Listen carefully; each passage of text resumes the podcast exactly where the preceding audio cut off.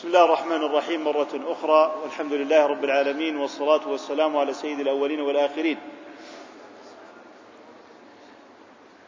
نحن اليوم نعيش ظروف مختلفة تختلف عما كان عليه السلف الأول.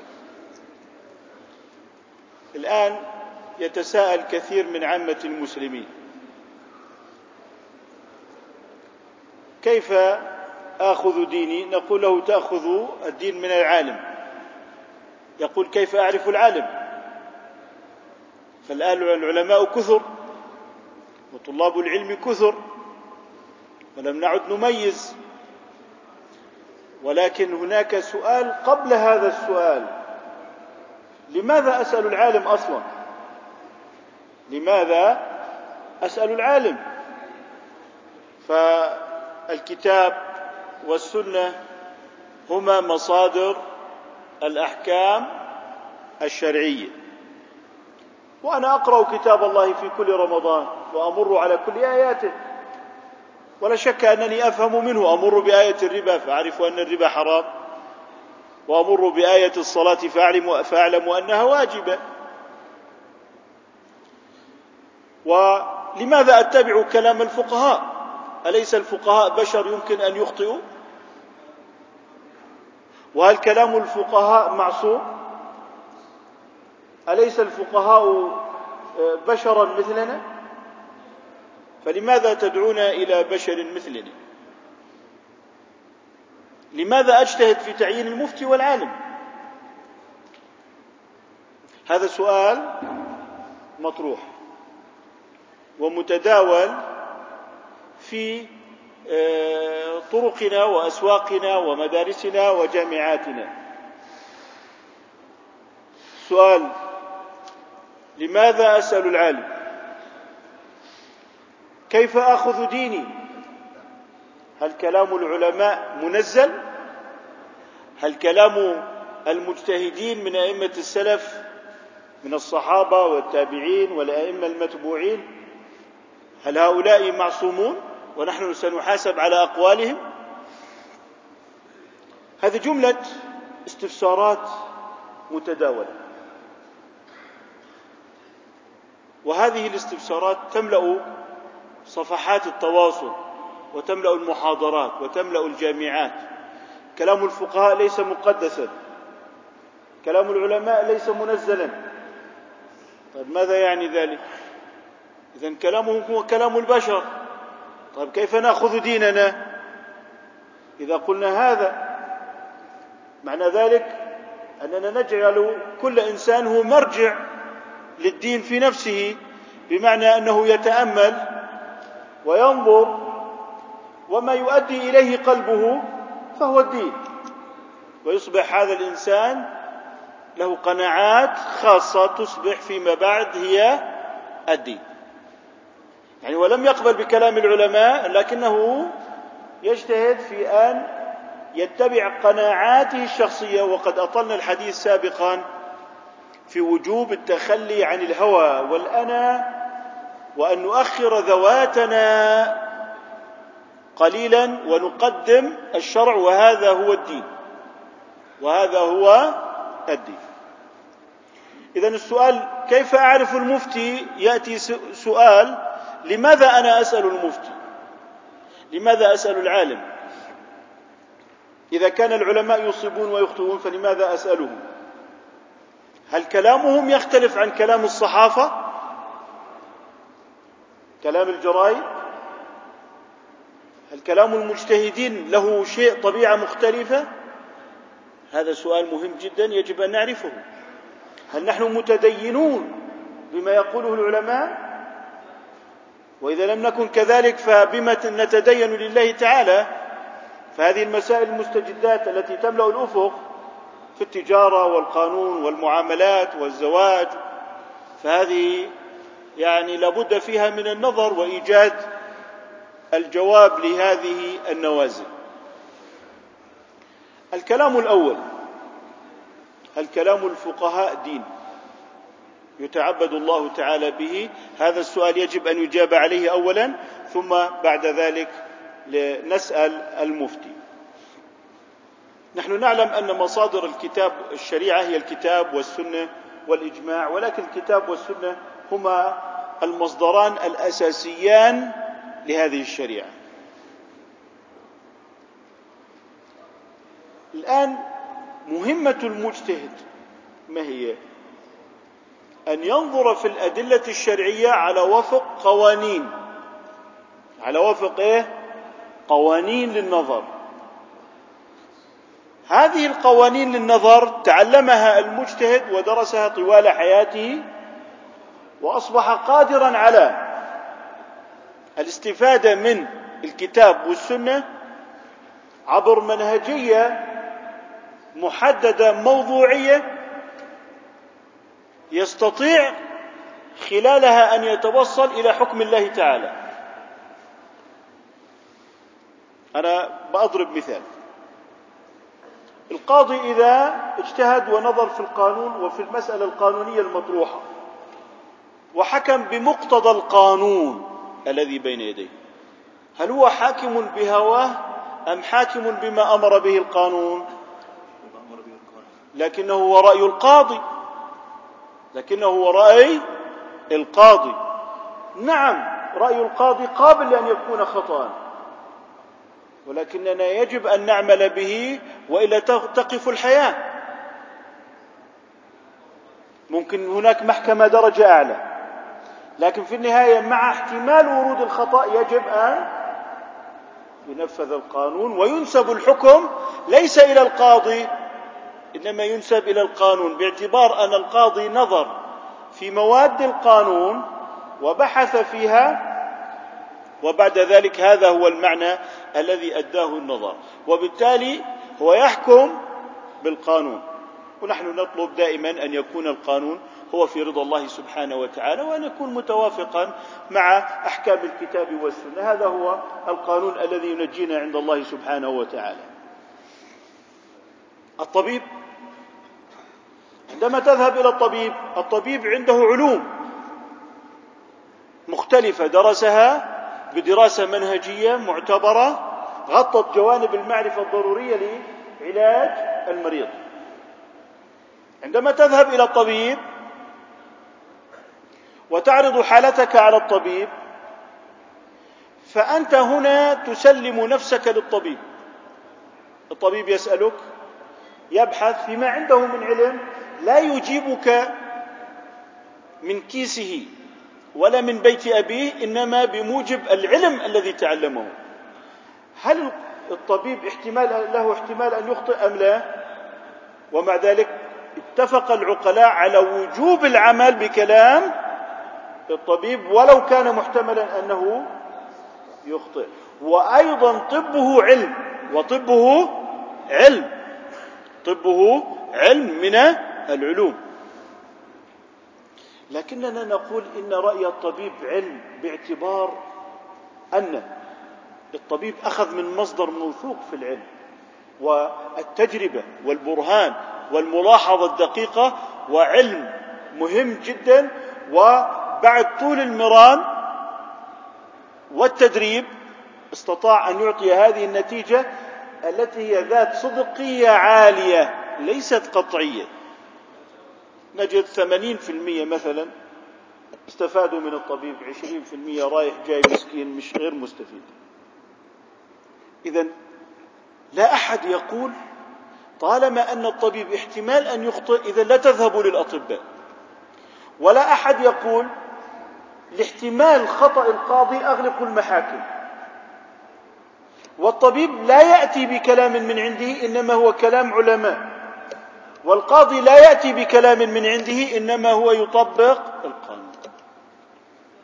هذا مثال توضيحي. المجتهد لا يأتي بكلام من عنده، ينظر في الكتاب وينظر في السنة والأدلة الشرعية، وبعد ذلك يستنتج. فمن حيث المصدر إلهي، الكتاب والسنة والمصادر التابعة للكتاب والسنة، ومن حيث قواعد النظر أيضا هي قواعد مرسومة متوافق عليها عند العلماء أن هذه قواعد صالحة لأن تؤدي بنا إلى الوصول إلى حكم شرعي صحيح. فباعتبار المصادر وباعتبار منهج الاستدلال وطريقته رباني، الحكم رباني إلهي، لكنه من حيث عمل الفقيه وإنتاج الفقيه هو محتمل للخطأ، لكن يغلب على الظن غلبة راجحة أنه مصيب كالطبيب. لذلك اتفقوا على وجوب العمل بكلام الفقهاء قطعيا، يجب العمل بالأحكام الظنية الراجحة وإن كان يحتمل الخطأ بنسبة ضئيلة، إلا أنه يجب أن يعمل به، لأن الرسول صلى الله عليه وسلم يقول للمجتهد المصيب أجران وللمخطئ أجر واحد، لأنه لو قال للمخطئ سيئة العلماء الأتقياء الأنقياء لا يجتهدون، من الذي سيتجرأ؟ المتجرأ على السيئة. لذلك نقول بما أن كلام الفقهاء باعتبار المصدر والمنهج من عند الله وثابت، هو حكم شرعي بهذا الاعتبار ينسب إلى شريعة الله، ومن حيث إمكان أن يقع فيه الخطأ ينسب للمجتهد، لكن بالاتفاق بين العلماء أنه يجب العمل به قطعا، ومن لم يعمل به فهو آثم وإن لم يكن الفقيه معصوما. ولاحظوا هذا الموجود عند فقهاء المسلمين فقط، الأديان الأخرى مبنية على الكهنوت، وأن هذا الرجل رجل الدين يعلم السر المقدس ولا يراجع ولا يناقش أبدا، لأن كلامه مقدس ولا يحتمل الخطأ. وكل الطوائف خارج أهل السنة تعزم أو حتى يعني خارج دائرة الإسلام تزعم أن هناك رجال دين لهم صفة المعصوم. في عقيدة أهل السنة والجماعة وفقههم المعصوم هو رسول الله صلى الله عليه وسلم فقط، ومن بعد النبي صلى الله عليه وسلم كلامه يحتمل الصواب والخطأ. لكننا إذا جئنا لأقوال الصحابة وجدناها هي الرتبة العليا من كلام العلماء، خاصة الصحابة المجتهدين، هؤلاء لهم الرتبة العليا كالخلفاء الراشدين أئمة الاجتهاد.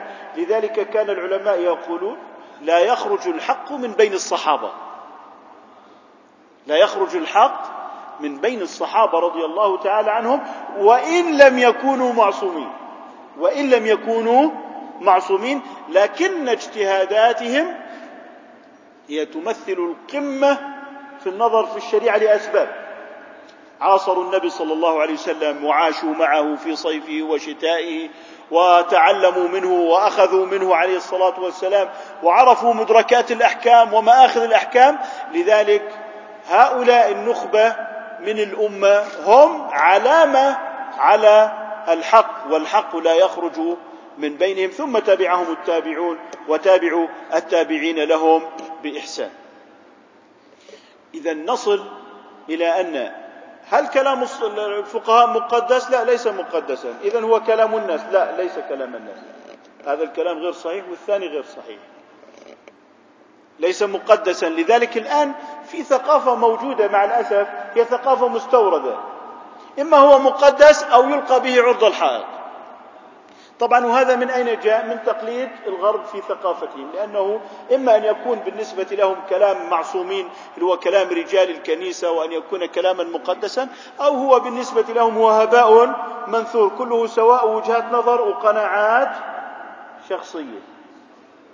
إما ممنوع أحد ينظر في القرآن الكريم ويتعلم من القرآن الكريم، والقرآن الكريم يجب أن يكون للخاصة فقط والعامة ليس لهم فيه نصيب، أو افتحوا القرآن الكريم يعبث به من شاء ليقول ما شاء كيف شاء. هذا باطل وهذاك باطل، هذا باطل وهذاك باطل. كلام الفقهاء ليس مقدسا وليس معصوما، ومع ذلك هو دين واجب الاتباع، كما ضربنا في المثال لي الطبيب، مع احتمال خطأ، إلا أننا يجب أن نتبع كلام الطبيب. لذلك نحن الآن نقع في أسر ثقافة متأثرة بالنمط الغربي، إما مقدس وإما مدنس أو غير مقدس. طبعا أي واحد منا عندما يقرأ قل هو الله أحد يفهم منها معنى إجماليا وحدانية الله عز وجل، إياك نعبد وإياك نستعين يفهم منها معنى إجماليا أيضا، وهو أننا نعبد الله تعالى، لكن تقديم ضمير إياك يفيد الحصر، هذا يصبح من فقه الخاصة، يصبح ذلك من فقه الخاصة واجتهادات العلماء. لكن للعام حظ من النظر والفهم.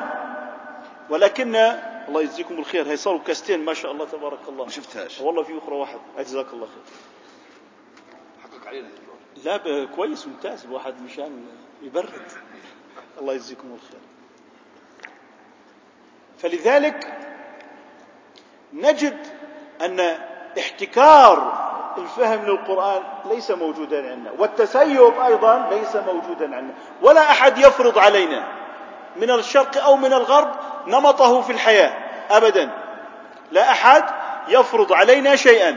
نحن أمة تأخذ دينها من نبيها، من أصحاب النبي صلى الله عليه وسلم، من التابعين والأئمة المتبوعين، وكذلك هذه الأمة لها حظ من النظر والبحث في الأدلة، والحمد لله مستمر من هنا إلى قيام الساعة، كما كان كذلك قبل هذه اللحظة فيما هو معروف بالفقه المقارن والفتوى وما إلى ذلك.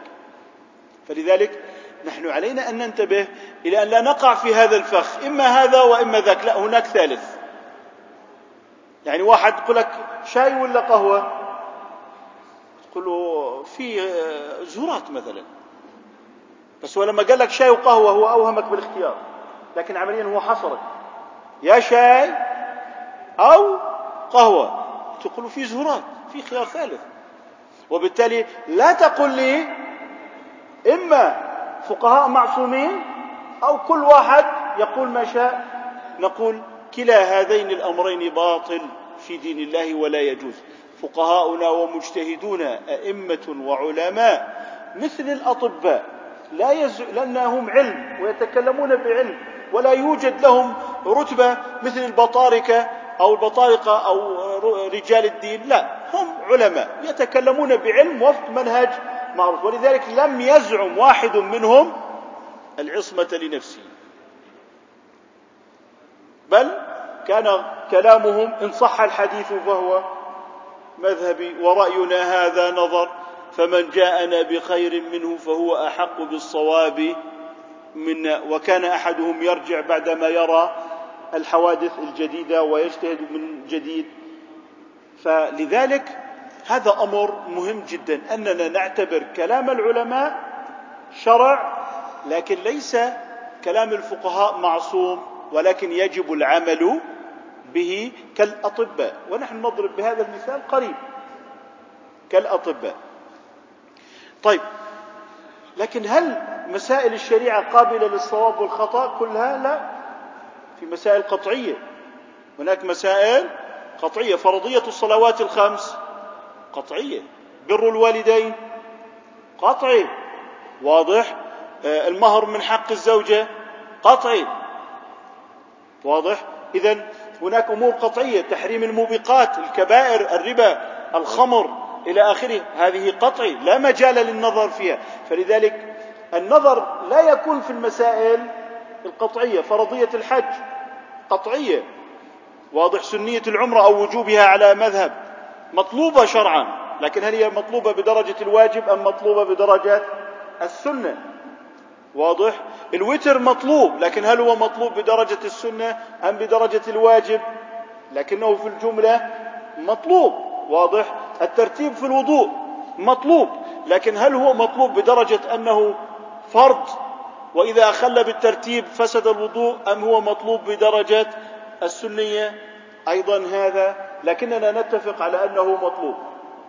يعني لو نزلنا إلى المتوضأ في المسجد وتنظر إلى وضوء المسلمين، وضوءهم كله صحيح، ما حد يبدأ بغسل رجليه، واضح، ما حد يبدأ بغسل رجليه، فتجد أن هذا الوضوء صحيح، تدخل إلى المسجد الصلاة صحيحة، وإنما الاختلاف كان في أو تعدد الاجتهاد كان في مسائل موجودة لكن ليست هي أصول الحياة الإسلامية.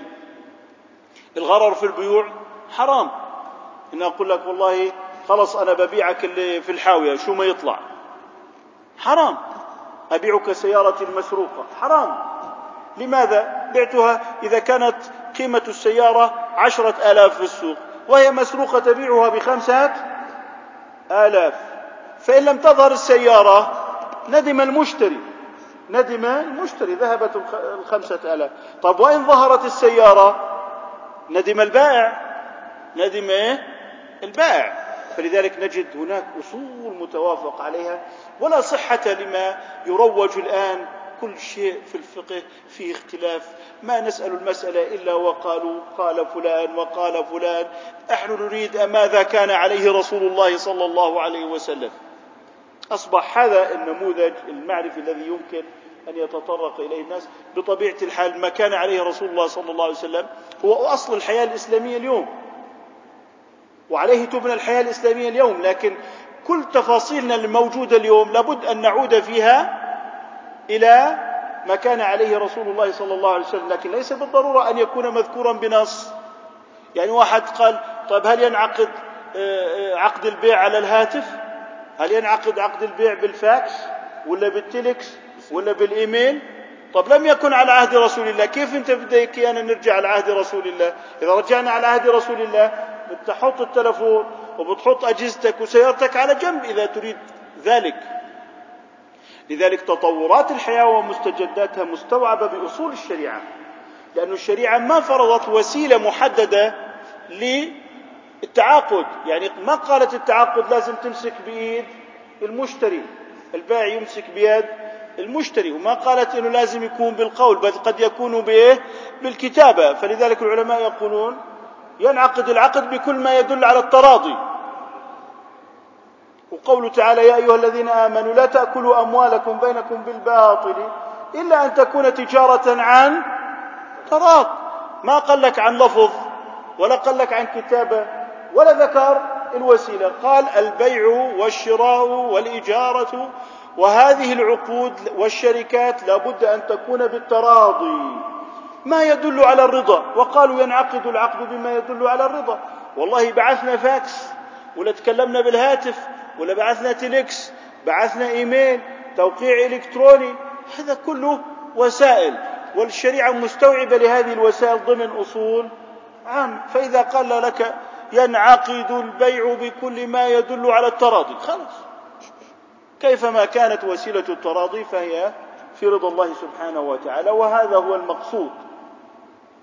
لذلك نحن نريد كيف كان الصحابة أو كيف كان التابعون، هذا يعني أننا نريد أن نجمد الإسلام في حقبة معينة أو أن نحصره في طاقة من التاريخ، لا بالعكس، هو جاء لصياغة الحضارة صياغة فيها رضا رب العالمين سبحانه وتعالى، وهذه مهمة المجتهدين الذين يجب أن نسألهم في دين الله سبحانه وتعالى.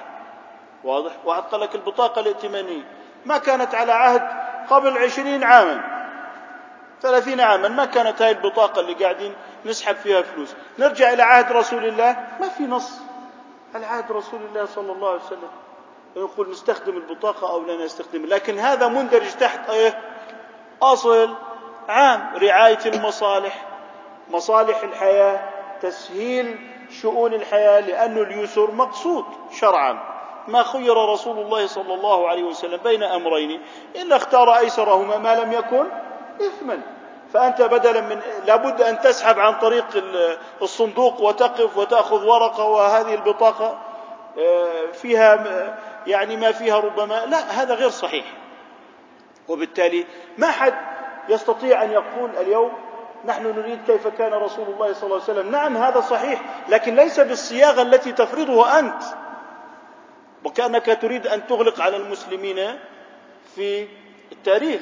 لم تكن على عهد رسول الله صلى الله عليه وسلم الصلاة في الطائرة، لم يكن الحج من الطائرة أو بواسطة الطائرة، ولذلك هذه المستجدات الكثيرة وهذه النقود التي بين أيدينا لم تكن على عهد رسول الله صلى الله عليه وسلم، بل كانت نقودهم الذهب والفضة، لم يكن عندهم هذه العملات الورقية. إذن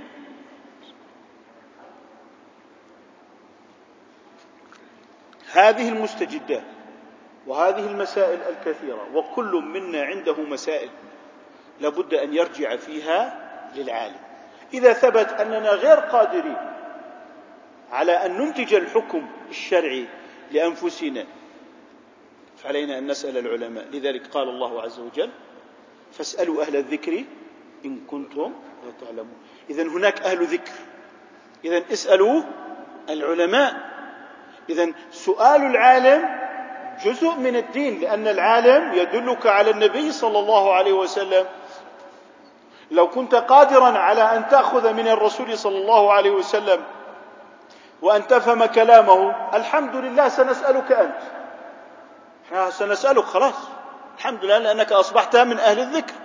لكن إن لم تكن من أهل الذكر إذن فلتسأل أهل الذكر. وكل وليس كل إنسان يستطيع أن يتعامل ويأخذ من القرآن مباشرة، لا سيما, لا سيما في هذا الوقت الذي تأخرت فيه آلات علم الآلة، خصوصا اللغة العربية. يعني مثلا آية كريمة في كتاب الله سبحانه وتعالى، واحد يأتي ويقرأها.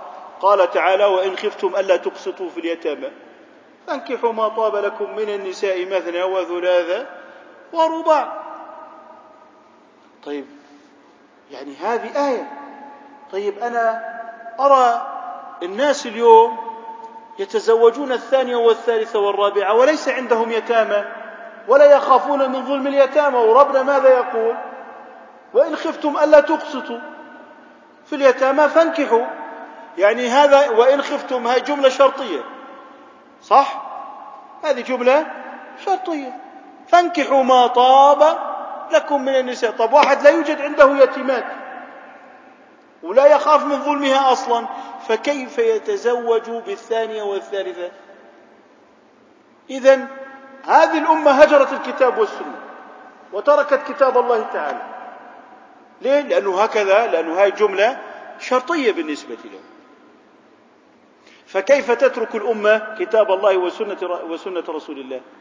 طيب فانكحوا ما طاب لكم من النساء مثنى مثنى، هاي ثنتين وثلاث، زيد عليهم ثلاث كم بصيروا؟ هاي خمسة. طب ورباع كم بصيروا؟ هاي تسعة. طب ليه حصروها بأربعة؟ طب ما هي الرسول متى عن تسع نسوة؟ إذا الرسول مطبق الآية. بدك تفاجأ بهذا النمط ولن تجد جوابا واضح. أقول لك طيب إذن الأمة هجرت الكتاب والسنة. طيب كيف أئمة المسلمين غفلوا عن هذه الآية وهذا الشرط؟ أقول لك يعني خالفوا النص وكان لهم نظر. طيب والحديث غير الذي أمره النبي صلى الله عليه وسلم أن يكتفي بأربع أربع نسوة، بقول لك حديث أحد والآيات هذه قطعية. مش حديث النبي صلى الله عليه وسلم قال له يعني أمسك أربعا وطلق بقيتهن؟ يقول لك هذا حديث أحد وأنا أمامها، كيف تقدم الحديث الأحد على الآية من كتاب الله؟ والله إنه بعجزك. يقول لك كيف بدك تجاوب؟ طب ما قاعد بستك بآية وشرط، وإن خفتم ألا تقسطوا تقسطوا في اليتامى فانكحوا. طيب نقول يا عمي اتبع كلام العلماء. يقول لك العلماء لازم يتبعوا الدليل، ولكن هم ما اتبعوا الدليل. مثلا آية خيب، ربنا بيقول: فلولا نفر من كل فرقة طائفة ليتفقهوا في الدين ولينذروا قومهم إذا رجعوا إليهم. يقول لك ما هي هم ما أنذروناش، ما هي الآية موجودة في القرآن. طيب إذن المسألة أنه لابد أن يكون من ينظر في الأدلة أن يكون عالما، لابد أن يكون عالما، وإلا سنخبط هذه الخبطات. طبعا هذا نموذج بسيط، يعني باب الاجتهاد مفتوح للمتمكن والمؤهل. ما في يوم الأمة أغلقت باب الاجتهاد، وهي قوم مقولة إغلاق باب الاجتهاد مقولة لم يعني يقول بها يعني علماء الأمة في الجملة، وإنما هي قيلت ومقولة فقط، لكنها لم تحظى بموافقة الأمة، لأن إغلاق باب الاجتهاد اجتهاد، فكيف يعني يلزم الدور يعني إذن. طيب الآن العلماء عندهم نوعان من الجمل الشرطية، جملة هذه جملة شرطية، هناك نوعان من الجمل الشرطية، الجملة الشرطية الاتفاقية والجملة الشرطية اللزومية. الجملة الشرطية اللزومية بمعنى أنه الجواب مترتب على فعل الشرط، إذا طلعت الشمس فالنهار موجود، إذا قطعت رقبة الإنسان فإنه يموت، يعني هذا مترتب لزوما على هذاك. طب ما في نوع ثاني اللي هو الاتفاقي ليس شرطيا، مثل أحيانا بعض الطلاب بيكون حظهم في الحضور والغياب في الجامعة ضيق، يعني إذا بحضر بيغيب الأستاذ، يكون رايح مؤتمر، عنده ندوة، رايح محاضرة أخرى، طيب وإذا هو بيغيب الأستاذ بيحضر وبيأخذ غياب، فشو بيقول الطالب؟ بيقول إذا حضرت غاب الأستاذ، وإذا غبت حضر وأخذ غياب، ما في تلازم، يعني لا يلزم الأستاذ إذا غاب الطالب فلان أن يأخذ الغياب، وإنما هو أمر اتفاقي، إنما هو إيه؟ أمر اتفاقي، أن يحصل أنه إذا غاب جاء الأستاذ وأخذ الغياب، ولكن لا تلازم بين هذا وذاك. والآية كثيرا ما يتساءل الناس، يقول لك ما علاقة اليتامى بالزواجب الثانية والثالثة والرابعة؟ لا نرى مناسبة لذلك، يعني وإن خفتم ألا تقسطوا في اليتامى فانكحوا ما طاب لكم. العلماء بيقولوا هذه جملة اتفاقية ليست شرطية، إنما العرب كان يتفق لهم أن أحدهم إذا كانت عنده يتيمة وعندها مال فيحب أن يتزوجها لمالها، فيخشى أن يظلمها في مهرها ويكون هو وليا لها، ابن عمها مثلا، فيحصل ذلك يحصل ذلك كقوله تعالى وربائبكم اللاتي في حجوركم من نسائكم اللاتي دخلتم، يعني تحرم عليك الربيبة إذا كانت في حجرك. طب إذا جاءت مع أمها وما تربت في حجري تحرم ولا بتبطل تصير حرام؟ تحرم. لكن كثر أن تكون الربيبة في في حجرك وتتربى في بيتك، فهذا أمر اتفاقي وليس شرطيا، يعني هذا وصف طردي لا قيدي، وصف إيه؟ أي طرد أنه يحدث، ولكنه ليس شرطا في الحكم، ولكنه ليس شرطا في الحكم. بس يطلق أمه بصح الزواج بديل؟ لا بصيرش، طالما دخل بالأم خلاص. وهذا التحريم الأبدي فيه حكمة إلهية عظمى، خلاص تصير مثل بنتك، هاي دير بالك عليها مثل بنتك، هاي مثل بنتك. طيب أحيانا في قوله تعالى وإن تدعوهم إلى الهدى فلن يهتدوا إذا أبدا، طب رتبها لزوم شرطي، يعني يا محمد أنت لما تدعوهم بيكون دعائك إلهم سبب عدم هدايتهم، انظر إلى هذا المعنى القبيح، لأنه جعلها شرطية لزومية، ألزمهم اثنين مع بعض، لكن خليها شرطية اتفاقية، أنه يا محمد يتفق أنك إذا دعوتهم أنهم لا يهتدون. واضح؟ طيب لا في قوله تعالى كذلك قل لو كنتم في بيوتكم لبرز الذين كتب عليهم القتل إلى، يعني إذا احنا ما خرجنا للجهاد، ها الكفار اللي طلعوا لقتالنا وإحنا ما خرجنا سيقتلون لحالهم، معنى قبيح ليس صحيحا أبدا. لا تظنوا أنكم بقعودكم أنكم تؤخروا أقدارهم، قدر الله ما ظن، قدر الله، ولكن لا لزوم بين هذا وذاك.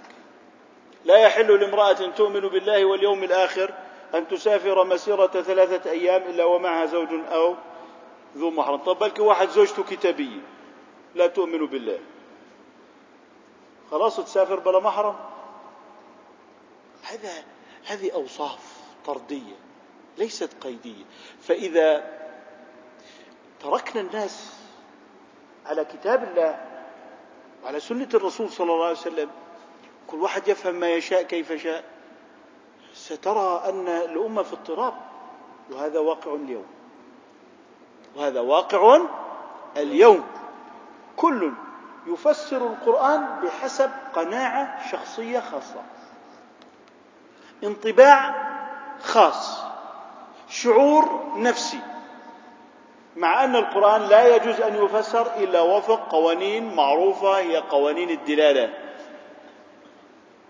دكتور محمود أستاذنا وبيعرف هذا الكلام، وهو يعني خير من يتكلم في الموضوع. فلذلك كيف يترك هؤلاء الناس؟ وأحيانا يعني تسمع ببعض التفاسير تروق للناس وتنتشر على مواقع التواصل والتداول الاجتماعي، ولكنها في مجالس العلم تضحك الثكلى تضحك الثكلى أمور من الغرابة بمكان. واحد يفسر الحول بأنه عشرة أشهر ونصف مثلا بلغة فيزيائية. طيب والرسول صلى الله عليه وسلم والصحابة اللي كانوا يخرجون الزكاة يعني كل اثني عشر شهرا هجريا، يعني طلعوا ما بيعرفوا الحول، ما بيعرفوا الحول. طلع هذا الرجل الذي لا يحسن قراءة القرآن الكريم يعرف الحول، والرسول صلى الله عليه وسلم وأصحابه العرب الأقحاح الخلاص لا يعرفون أن الحول هو عشرة أشهر ونصف، ويتحدث في مؤتمرات و... ولا ي...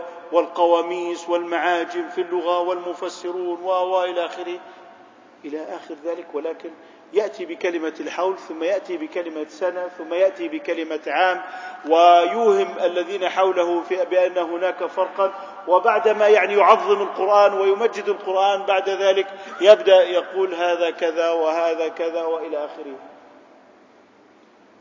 فلذلك نحن يعني نقول إن تفسير القرآن الكريم والنظر في كتاب الله ليس لكل من هب ودب، هذا يعني الفوضى في الدين.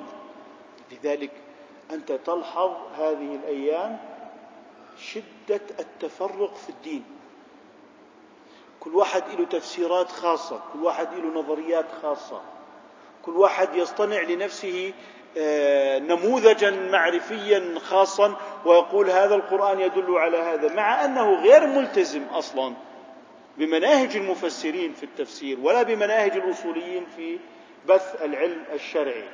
لذلك نحن نتساءل لماذا هذا الاضطراب في الدين؟ الدين واحد والكتاب واحد والسنة واحدة، لكن أن تجد شخصا فيه عشرات المذاهب هذا أمر عجاب، مذهب الصبح ومذهب بعد الظهر ومذهب بعد المغرب، وبعد ذلك يعني تلك على ما قضينا وهذه على ما نقضي، ولا ينكر تغير الأحكام بتغير الأزمان، ويجعل هذه القواعد الفقهية النبيلة ستارا لاضطرابه وارتباكه. فلذلك نحن عندما نتكلم بوجوب الرجوع إلى العلماء، قاعدة أساسية يأمر بها الكتاب ويأمر بها أو تأمر بها السنة النبوية، وانطلاق الناس العوام على كتاب الله وسنة رسول الله صلى الله عليه وسلم يتحدثون فيهما بانطباعات، يتحدثون فيهما بشعور نفسي، هذا مما يعني يضرهم في دنياهم ويضرهم كذلك في آخرتهم. كثير من الناس اليوم من يعني يعرض ويتجرأ على الكتاب ويتجرأ على سنة الرسول صلى الله عليه وسلم، لكن إذا صارت معه مشكلة بدها قضية على طول بوكل محامي على طول، هاي فيها عشرين ألف دينار، هذه طب يا عمي والله القانون ما هو معروف كم مادة، واضح القانون وعندك يعني المسألة مفصلة في القانون وواضحة، ليس حتى تأتي الكتاب والسنة وعلم أصول الفقه واستدلالات وما إلى ذلك. القانون أسهل بكثير يا أخي. طب ليه وكلت هنا محامي؟ لأنه فيها عشرين ألف فيها عشرين ألف دينار. طيب ليه ما تنظر في القانون أنت؟ لماذا لا تستدل بالقانون بنفسك؟ يقول لك المسألة ما فيها مزح. والله الشريعة أخطر لأنه يترتب عليها ضياع الآخرة. إنسان يصطنع لنفسه دينا على هواه، يعني ماذا يمكن إنسان لو أراد أن يتطفل على مهنة الطب وأن يفتح عيادة دون ترخيص؟ على طول المدعي العام بيحطه بالسجن. هي قضايا أجساد الناس. لكن لماذا يعني هذا التباطؤ والتثاقل في موضوع الدين والتجرؤ على الدين؟ والله أفضل الأشياء التي يمكن أن نعملها لآخرتنا أننا نصمت وأن نسكت ولا نتكلم. أنت إذا سكت وقلت لا أدري عفى الله عنك وعرفت حدك وأجرت وأجرت أنت تريد الأجر في الآخر. قل لا أدري. ماذا لو لو يعني مع يعني سكت الجاهل لقل الخلاف، لأن كثيرا من الاضطراب هو سببه اقتحام غير المؤهلين والجهلاء إلى ساحة النص الشرعي. ولو كان الإنسان يخاف الوقوف بين يدي الله عز وجل يقول يا رب، يقول ربنا كيف أنت قلت علي هذا الكلام إنه الحول عشرة أشهر ونص؟ كيف؟ بأي حق قلت هذا على كتاب الله؟ لا أخذت لغة ولا رسول ولا من أين جبت، من أين أتيت بهذا؟ هنا يا إخواني السؤال والموقف. فلذلك ما أروع أن نتوقف عند حدودنا وأن يعرف المرء قدر نفسه، وهذا فيه أجر من الله عز وجل حتى لا يضل الناس بغير علم. طيب هذا يدلنا على أن الإنسان العامي، وأنا طبعا أصنف نفسي من العوام من العامة، احنا بنبحث، نحن باحثون عن أقوال العلماء. يعني تسألني برجع إلى أقوال العلماء. هاي أقوال العلماء، هاي مدارس فقه المسلمين قالت بذلك. أنا ما عندي قول إلي، ممكن اختيار من أقوال العلماء، أقوال معتمدة أقوال معتمدة أقوال شاذة ما بنروح لها، الأقوال الشاذة حطناها على جنب. لكن في أقوال معتمدة، في أقوال معتمدة، وإحنا نتخير من الأقوال المعتمدة ما لم تكن شاذة. وتتبع الرخص ومعنى تتبع الأقوال الشاذة هو تتبع الأقوال الشاذة. إذن هذا يترتب عليه أو يحتم علينا أن نبحث عن العالم.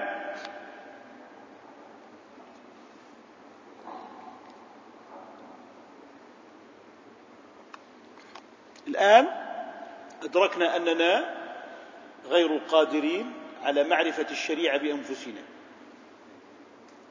هذه المرحلة الأولى. خلاص أنا لا أتكلم إلا بعلم. الظن والله ممكن ما فيش، هذا دين. يعني لو واحد قلت له في قضية عشرين ألف تقول له يعني ممكن، طب بدي أدفع قضية بدي أدفع فلوس بخسر ولا بربح؟ ممكن وكلها ممكن ما بتمشي. قل لي بكسب ولا ما بكسب؟ الدين هكذا واضح. طيب إذن أصبح متحتما علينا أن نسأل العلماء. الآن سؤال العلماء واجب. إذا عرضت لك المسألة فاسأل العلماء، ويجب على العلماء أن يبذلوا العلم الشرعي مجانا لوجه الله تعالى، لأنهم ورثات الأنبياء. قل لا أسألكم عليه أجرا. لذلك الفتوى لا يجوز تسليعها، أي تحول إلى سلعة، بمعنى بدك تستفتي بتدفع. لا، هذا علم ابتغي به وجه الله تعالى، وانت اذا بدك اجر من الله اتعلم العلم الشرعي. لذلك العلم الشرعي لا يجوز ان يبتغى فيه غير وجه الله تعالى، لانه اذا صار خاضع للعرض والطلب والاقتصاد بعد ذلك شو اللي بده يحكم حياة الناس؟ كيف تحكم حياة الناس إذا أصبح هو خاضع للدينار والدرهم ويفتى فيها على ذهب المعز وسيفه؟ كيف؟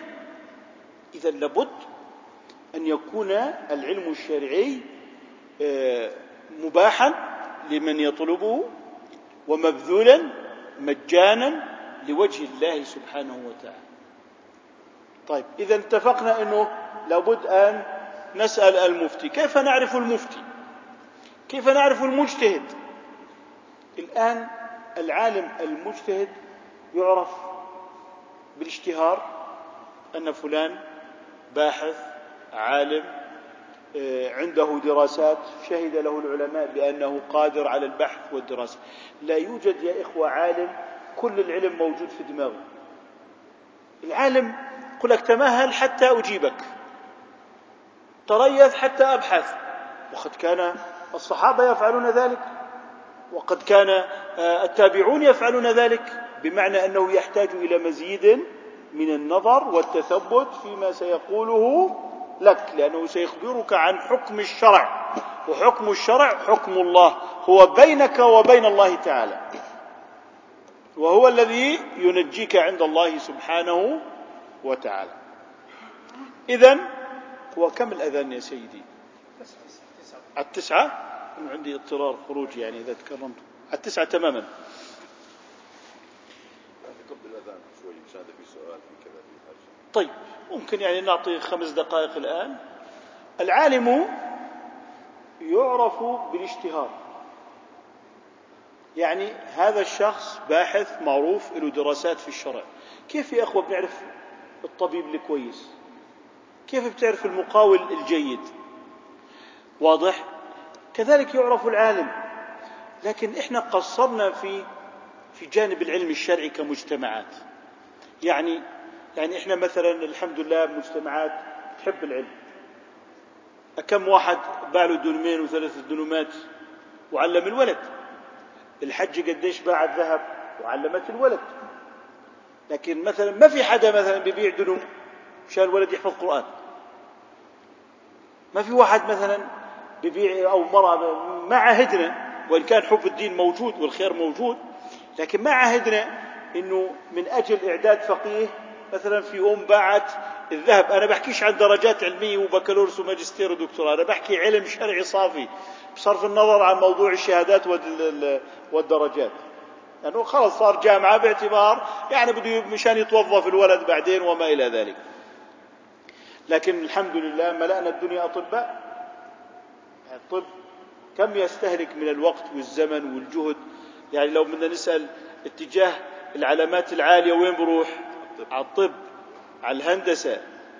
لكن يعني العلامات الثانية أكثر وتضحية وجد واجتهاد، وطلاب الطب مضغوط عليهم كثير. فيا إخوة الآن إحنا لما يعني نتكلم إنه أنت تريد عالما، العالم ما بيجينا استيراد، العالم ما بيجي معبى بزجاجات عطر، ولا بيجينا ملفوف وبرق في سلوفان من السماء. العالم بيطلع من بيوت المسلمين. فلذلك لو الأمة تجتهد وتعمل قيمة للعلم الشرعي في نفوس الأبناء، يعني مثلا واحد يخاطب ابنه وهو صغير ممتاز مميز، يقول والله يا ابني نفسي تحفظ القرآن وتحفظ الكتاب والسنة وتتعلم الدين. ويشوف الولد انه ايه تعلم الدين شيء كبير. يعني ابن ابي زيد القيرواني متوفى سنة ثلاثمائة وستة وثمانين للهجرة، ارسل ولده يحفظ القرآن عند الكتاب عند الشيخ، فحفظ الولد سورة الفاتحة، ثم رجع إلى أبيه وإذا بالولد يحفظ سورة الفاتحة عن ظهر قلب. فأعطى ابن أبي زيد سرة من المال كبيرة للولد وقال له أعطها للشيخ، فأعطاها للشيخ، وإذا بالشيخ يأتي ومعه الولد. يقول له يعني لعل الأمر في خطأ، أنت معطيني مبلغ كبير وهي الفاتحة. قال له يعني قالوا هاي لأنك حفظت الولد الفاتحة. قال هذا المبلغ كله من أجل الفاتحة؟ قال والله ابني لا يتعلم عندك أبدا، أنا أعطيته هذا المبلغ الكبير لأعظم الفاتحة في قلب ابني، والآن أنت تصغر الفاتحة في قلبي. فالعبرة هو التعظيم، تعظيم الدين، تعظيم الآخرة، تعظيم الشرع. لذلك يعني نحن نحتاج إلى صناعة ثقافة في مجتمعنا، إنه والله لا أدري، إذا نجحنا فيها هذه والله المجتمع ينضبط، المجتمع ينضبط. يا عم استفتي قلبك يا افتيك، احنا هنا هيك استفتي قلبك، ما هم المشايخ يعني بدك تقول تروح على تسألهم، واحد راح يقول لك حلال واحد راح يقول لك حرام، خذ واحدة منها وامشي وخلص من قبل ما تسأل. فلذلك لا، قناعتك اللي بريح قلبك، قلب المؤمن دليله، هذا أدى إلى تحويل الدين إلى قناعات شخصية، وكل واحد عنده قناعة، وهذا أدى إلى اضطراب المعرفة الشرعية مع الأسف. فلذلك لابد من تعظيم الدين في القلوب، تعظيم أهل الدين في القلوب، ليس لأنهم مشان يصيروا كبار، لا، من باب أن أولادنا لما يشوفوا الدين معظم والدين مقدر بيصيروا يحبوا الدين. لكن إذا الولد ما شاف الدين معظم وما شاف أهل الدين يعظمون، بكرة بتجيبه من مكافحة المخدرات، لأنك أنت فتحت له على اللاعب الفلاني، وفتحت له على المسلسل الفلاني، وفتحت له على الكذا الفلاني، فأنت عظمت في نفسه الصغار وصغرت في نفسه العظام. فلذلك لابد من صناعة ثقافة، تعظيم الشرع، تعظيم الشرع، تعظيم القرآن، تعظيم أهل القرآن، تعظيم أهل الدين، تعظيم المسجد، تعظيم الطاعات، تعظيم العبادات. لذلك ما بدنا يتحول الدين إلى شكل من أشكال الثقافة والمعلومات، الدين سلوك، الدين إيمان. فلذلك نحن نرجع ونسأل المفتي بعد أن يعرف بالاستفاضة والشهرة، وهذا المفتي هو مرجعنا في الأحكام الشرعية. هل هو يعني إذا كان كل شيء لازم نرجع للمفتي؟ هذا ما سنجيب عليه إن شاء الله في المحاضرة القادمة، إنه دور العامي، اجتهاد العامي أين؟ هل العامي يرجع في كل شيء للمفتي أم له مساحة يجتهد فيها العامي؟ هذا هو موضوع حلقتنا القادمة إن شاء الله سبحانه وتعالى. سبحانك اللهم وبحمدك، نشهد أن لا إله إلا أنت، نستغفرك ونتوب إليك. الله